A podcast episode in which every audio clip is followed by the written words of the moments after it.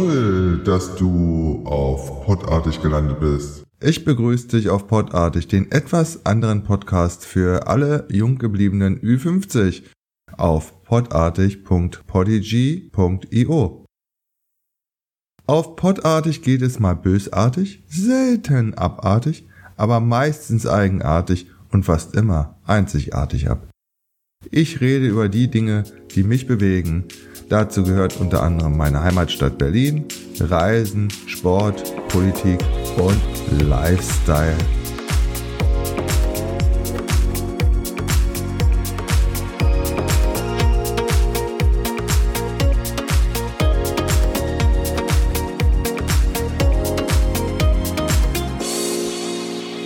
Genug des Vorspiels. Jetzt gehen wir mal in die Vollen. Viel Spaß bei der Episode wünscht dir Stefan. Da ich zu den wenigen Menschen ohne Führerschein gehöre, bewege ich mich schon mein ganzes Leben in und um Berlin mit der Bahn und dem Bus. Gut, bei schönem Wetter auch mal mit Fahrrad. Und sehr oft habe ich die Erfahrung gemacht, dass die Bahn oder der Bus vor meiner Nase weggefahren ist. Mit Ü50 habe ich dadurch schon eine gewisse Gelassenheit, denn es bringt ja nicht wirklich was, sich darüber aufzuregen. Außer, dass man dem Herztod etwas näher kommt. Aber am Samstagmorgen hatte ich ein positives Erlebnis, was man ja auch ruhig mal erwähnen kann. Ich stand so noch leicht verträumend an der Bushaltestelle bzw. im Dunstkreis selbiger und lauschte meiner Musik. Auf einmal sehe ich im Augenwinkel, wie der Bus an der Haltestelle vorbeifährt und ich habe nur noch den Arm gehoben mit dem Wissen, hm, da passiert sowieso nichts. Aber ich wurde an diesem Samstag im Dezember eines Besseren belehrt. Denn der Busfahrer hielt zehn Meter hinter der Haltestelle an und so konnte ich mit einem Grinsen einsteigen und mich herzlich bedanken. Das wiederum verursachte bei ihm ein Lächeln. Es ist schön, wenn man im öffentlichen Straßenverkehr bei seinem Gegenüber noch ein Lächeln verursachen kann. Damit startete der Tag nach dem Nikolaus so richtig gut. Nach einer kurzen Pause geht es weiter.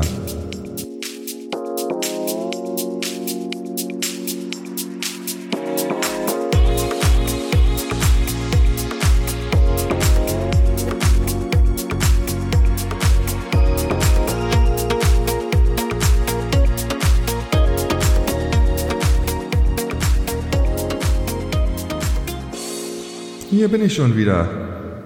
Aber jetzt zu einem anderen Thema. Die ältere Generation, die Menschen um die 80 und die heutige Technik. So möchte ich das mal beschreiben und damit auch mal die Unternehmen wachrütteln, die sich nur noch auf die neuen Medien ausrichten. Viele der Menschen in diesem Alter hatten wenig mit Computer zu tun, es sei denn, sie benötigten arbeitsbedingt so eine graue Kiste. Und dann ist das Internet natürlich auch ein Buch mit sieben Siegeln und mobile Telefone ohne echte Tastatur sind nun auch nicht so ihr Ding. Und wenn man sich das heutige Leben genauer anschaut, dann ist man ohne PC und Internet schon auf dem Abstellgleis. Und wenn man dann noch mit dem Handy auf Kriegsfuß steht, dann hilft nur noch eine einsame Insel. Grund, warum ich darüber rede, sind meine tollen Eltern, die genau zu dieser Generation gehören und mit diesen Medien nicht groß geworden sind und diese auch nie beruflich benötigten. Diese Menschen sind mittlerweile fast gezwungen, sich mit Internet und Smartphone auseinanderzusetzen, denn egal was man machen will, die guten alten Briefe sind bereits verstaubt und wenn man mal am Telefon mit Unternehmen XY spricht, dann heißt es, gehen Sie mal auf unsere Homepage auf www www.xy.de. Ist nur doof, wenn man keinen PC hat. Klar kann man sich jetzt zurücklehnen und sagen, hallo, PC und Internet? Gibt's doch schon gefühlt seit 100 Jahren. Aber ist das die richtige Herangehensweise? Ich finde nein. Meine Eltern haben mich ihren persönlichen Haustechniker und mein Papa kämpft sich tapfer durch die Untiefen des Internets und erschreckt sich über Werbepop-ups und andere komische Gestalten auf dem Bildschirm. Aber was machen die älteren Menschen, die keinen Haustechniker haben? Dürfen die keine Autos mehr mieten, keine Verträge mehr abschließen oder gar Reisen buchen? Natürlich gibt es dafür auch noch Ladengeschäfte, aber vieles, was wir heute machen, ist mehr oder weniger mit dem Internet und dem Smartphone verknüpft. Ich sag nur Online-Banking versus Bankfiliale. Die Filialen bleiben da total auf der Strecke. Und Online-Banking ohne Handy geht schon gar nicht mehr. Wie soll man das denn machen? Das weltweite Netz bietet viele Vorteile und natürlich auch Nachteile. Aber irgendwie habe ich noch kein Unternehmen gefunden, was die Menschen im hohen Alter so verständlich anspricht, wie sie es verdient haben. Oft habe ich das Gefühl, dass diese Menschen, also die ohne diese Medien wie Menschen zweiter Klasse behandelt werden. Verdammt, wir haben noch ganz viele Menschen in diesem Land und auf der Welt, die sich unsicher mit dem PC und dem Internet fühlen oder gar Angst davor haben, Warum schaffen wir es als Gesellschaft nicht, diese Menschen in ihrem Lebensabend mit ins Boot zu holen? Nein, wir als Gesellschaft gehen davon aus, dass die das schon irgendwie hinbekommen, denken aber nicht darüber nach, wie sich diese Generation fühlt. Ich bin mir sicher, dass viele Menschen sich in diesem Alter verlassen und abgestempelt fühlen. Vor vielen Jahren habe ich für Menschen Ü60 einen Fotokurs angeboten. Da war ich noch jung. Und es war eine tolle Erfahrung, wie man auch älteren Menschen, die an dem Punkt angekommen sind, dass sie sich ausgegrenzt fühlen, wieder mit Selbstwertgefühl stärken kann. Mit jedem Treffen, bei dem wir Fotos gemacht haben und sie damit ihre Digitalkamera etwas besser verstanden, kamen sie wieder ein Stück aus ihrem Schneckenhaus heraus. Das Schneckenhaus, in das wir, die Gesellschaft, sie getrieben haben, dem sogenannten Abstellgleis. Also wäre es doch toll, wenn wir diesen Menschen eine Technik an die Hand geben, die sie verstehen und mit der sie sich sicher im Internet bewegen können. Also Techniker dieser Welt, zeigt euren Vorfahren, dass sie nicht auf dem Abstellgleis gehören, sondern aktiv am Leben mit Internet teilnehmen können. Verdammt, das kann doch nicht so schwer sein. Das musste ich einfach mal loswerden. Sorry. Und ich werde meinen Teil dazu beitragen, indem ich weiterhin mit Herz und Seele der Haustechniker bleiben werde. Nach einer kurzen Pause geht es weiter.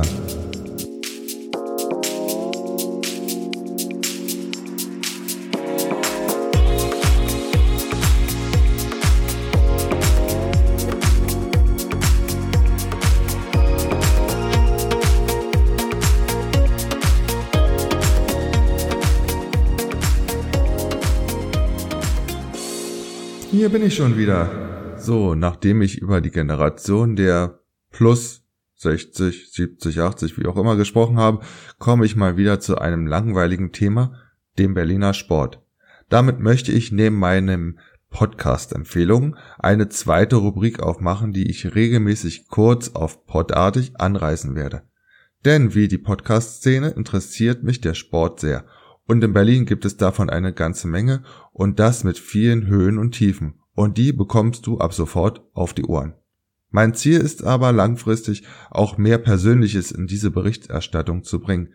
Wie genau das weiß ich noch nicht. Aber wir sollten uns einfach überraschen lassen, wohin der Weg führt. Den Einstieg macht die alte Dame letzten Freitag im Spiel gegen die Eintracht aus Frankfurt. Naja, die erste Halbzeit in Frankfurt war noch sehr gut und die zweite Halbzeit war verängstigend oder beziehungsweise Verängstigung pur, was die Hertha betraf. Das Ergebnis war unterm Strich ein 2 zu 2 und in meinen Augen dann etwas glückliches 2 zu 2 für die alte Dame aus Berlin. Aber man muss ja auch mal mit kleinen Brötchen zufrieden sein. Ein Punkt aktuell gegen den Abstieg und Platz 15 nach dem 14. Spieltag. Das ist die Quintessenz. Nächsten Samstag kommt der Sportclub aus Freiburg und das wird eine richtige Prüfung für das Team von Jürgen Klinsmann. Aber der eigentliche Sporttag war der Sonntag. Die Basketballer von Alba mussten am Sonntag bei Bayreuth ran und es wurde das vorhergesagte schwere Auswärtsspiel. Aber Alba kam mit einem Sieg von 82 zu 78 zurück in die Hauptstadt. Das war der dritte Sieg in Folge und mit zehn Spielen steht Alba im Moment auf dem dritten Platz der Easy Credit BBL. Ludwigsburg hat ein Spiel und einen Sieg mehr und ganz oben drohen die Bayern aus München mit einer weißen Weste und elf Siegen. Nächsten Sonntag geht es zu Hause in Berlin gegen den 17. der Tabelle aus Weißenfels. Auch die Füchse mussten am Sonntag in Hannover ran, hatten aber auf der Rückreise keinen Sieg im Gepäck. Sie unterlagen Hannover Burgdorf mit 31 zu 28. Die Füchse finden sich nach dem Spieltag auf dem Platz 7 wieder und sind bereits vier Punkte hinter dem Spitzentrio aus Löwen, Flensburg und Kiel. Für die Handballer geht es schon am Donnerstag weiter. Dann erwarten sie im Fuchsbau die Kieler Spieler. Das vorletzte Team, was am Sonntag dran war, waren die Eisbären im Eishockey. Und sie hatten ein Gastspiel beim Tabellenletzten aus Schwenningen. Die Wild Wings gewannen das Spiel knapp mit 5 zu 4 gegen die Eisbären, was nach dem starken zweiten Drittel der Berliner Eisbären nicht unbedingt absehbar war. Die Eisbären sind damit auf dem vierten Tabellenplatz und liegen damit schon 10 Punkte hinter dem Mannheimern, die Dritter sind. Wie im Basketball führt auch die DEL der Club aus München an. Bereits am Donnerstag, wie die Füchse, müssen die Eisbären wieder ran und sie spielen zu Hause gegen die DEG die aktuell nur zwei Punkte hinter den Eisbären auf Platz 7 sind. Das wird bestimmt ein spannendes Spiel für die Zuschauer und Spiele gegen Düsseldorf waren immer sehr intensiv. Habe ich jetzt noch einen Verein vergessen? Hm. Ah, klar, auch ich war am Sonntag in Sachen Sport unterwegs. Als Köpenicker, der ich seit gut einem Jahr bin, zog es mich mal wieder in die alte Försterei. Nachdem ich bei dem Sieg gegen Dortmund noch auf den Stehplätzen unterwegs war, hatte ich mir dieses Mal im Block A1 einen Sitzplatz gegönnt. Mit Ü50 darf man das schon mal, oder? Gemütlich zog ich gegen 14 Uhr zu Fuß los, musste durch die Köpenicker Altstadt bei grauem Wetter und war 30 Minuten später am Stadion. Das ist schon cool, wenn man das Stadion sozusagen vor der Tür hat. Die Gegengrade und die Waldseite sowie die, der Gästeblock waren schon gut gefüllt und die Stimmung kochte hoch. Aber so viel zum Vorgeplänkel und jetzt zu den harten Fakten. Hm, na gut. Am Sonntag war der FC aus Kölle zu Gast und man muss ganz ehrlich sagen, dass die Kölner in den ersten 30 Minuten die eine oder andere Chance hatten und man sich als Eiserner nicht hätte beschweren können, wenn es 1 zu 0 gestanden hätte. Aber wie heißt es? Wenn du deine Chancen nicht reinmachst, dann rächt es sich. Und genauso war es mit einem Standard, einer Ecke und dem Kopfball von, dem Union, von der Unioner Lebensversicherung Anderson ging es mit 1 zu 0 für Union in die Pause. Dieser Kopfball sah eher aus wie ein Volley-Schuss. da war für Hinz im Kölner Tor aber auch so gar nichts zu halten. In der zweiten Halbzeit hatten die Berliner meistens das Heft in der Hand und die sehr wenigen Chancen der Kölner verpufften im Nichts. Das wurde natürlich durch das zweite Tor vom Fußballgott Sebastian Andersson in der 50. Minute unterstützt. Was das Spiel auch gezeigt hat, ist die Startschwierigkeit von Union, wenn sie das Spiel machen sollen und nicht gleich in der Anfangsminute, in den Anfangsminuten das erste Tor für sich erzielen. Nach dem 1-0 in der 33. Minute wurde das Spiel der Berliner besser und es wirkte schon etwas reifer. Zu Köln kann man nur sagen, auch wenn sie es mal in den Strafraum geschafft haben, dann waren sie sehr selten wirklich gefährlich. Gefahr strahlten sie nur bei Standards rund um den Strafraum aus. Aber für diese Fälle haben wir ja Herrn Ginkewitz zwischen den Pfosten zu stehen. Mit der Unterstützung von Hertha am Freitag kletterte Eisern Union mit diesem Sieg auf den zehnten Platz und hat jetzt schon 19 Punkte nach 14 Spielen. Wenn man als Union-Fan realistisch ist, dann sind wir damit bereits sieben Punkte vom Relegationsplatz und elf Punkte vom ersten Abstiegsplatz entfernt. Und wenn man zu tief ins Bierglas geschaut hat, dann sind es aktuell nur sechs Punkte bis Europa. Ich als gebürtiger Weddinger hatte immer ein Herz für die alte Dame im Olympiastadion. Aber in den letzten zwölf Monaten habe ich hier in Köpenick nicht nur den Stadtteil lieben und schätzen gelernt, nein, auch Eisern Union mit der Art, wie sie Fußball arbeiten, gefällt mir sehr gut. Auch ist die Atmosphäre in diesem kleinen Stadion mit den Fans eine echte Wucht. Da werden nicht nur die eigenen Spieler mit Fußballgott begrüßt, nein, auch ein Ex-Unioner wie, wie Kölns Terodde wurde so begrüßt. Da ist es egal, dass es immer wieder aus dem Kölner Block schalte, wir scheißen auf Berlin, wir scheißen auf Berlin. Hier im Südosten der Hauptstadt gibt es mal wieder einen Club, der einfach nur Spaß macht und wo man den Spielern merkt, dass sie keine Supermänner, sondern echte Arbeiter sind. Also kurz gesagt, Fußballgötter. Union muss nächsten Samstag in Paderborn ran, die mit dem Sieg gegen Werder die rote Laterne an Köln abgegeben haben. Nach einer kurzen Pause geht es weiter.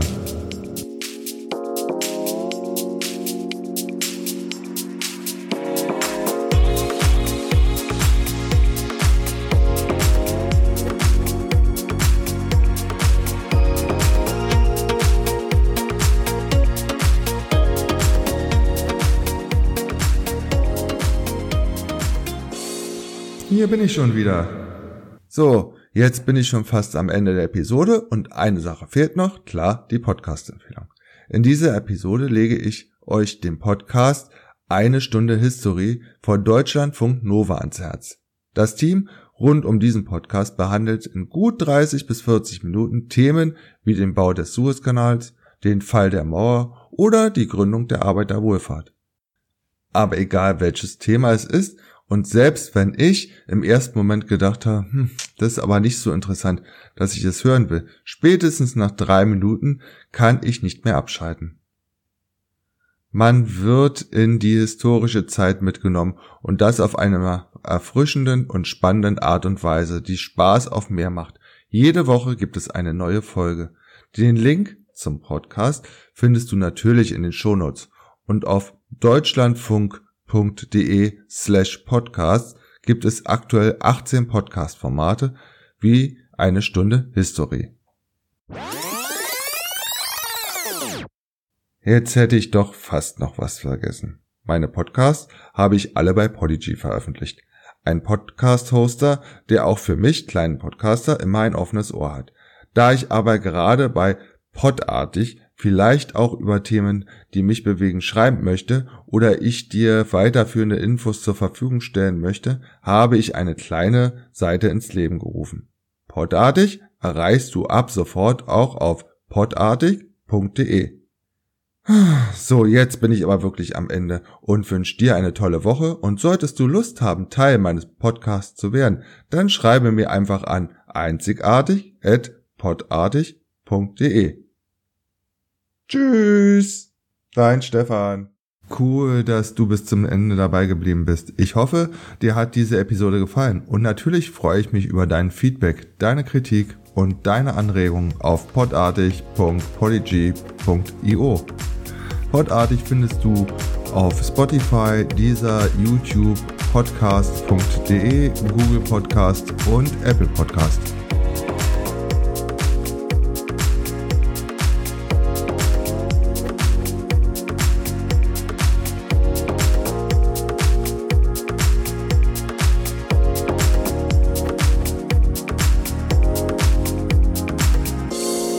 Bis zur nächsten Episode wünsche ich dir eine tolle Zeit und bleib fit und gesund und sage Tschüss.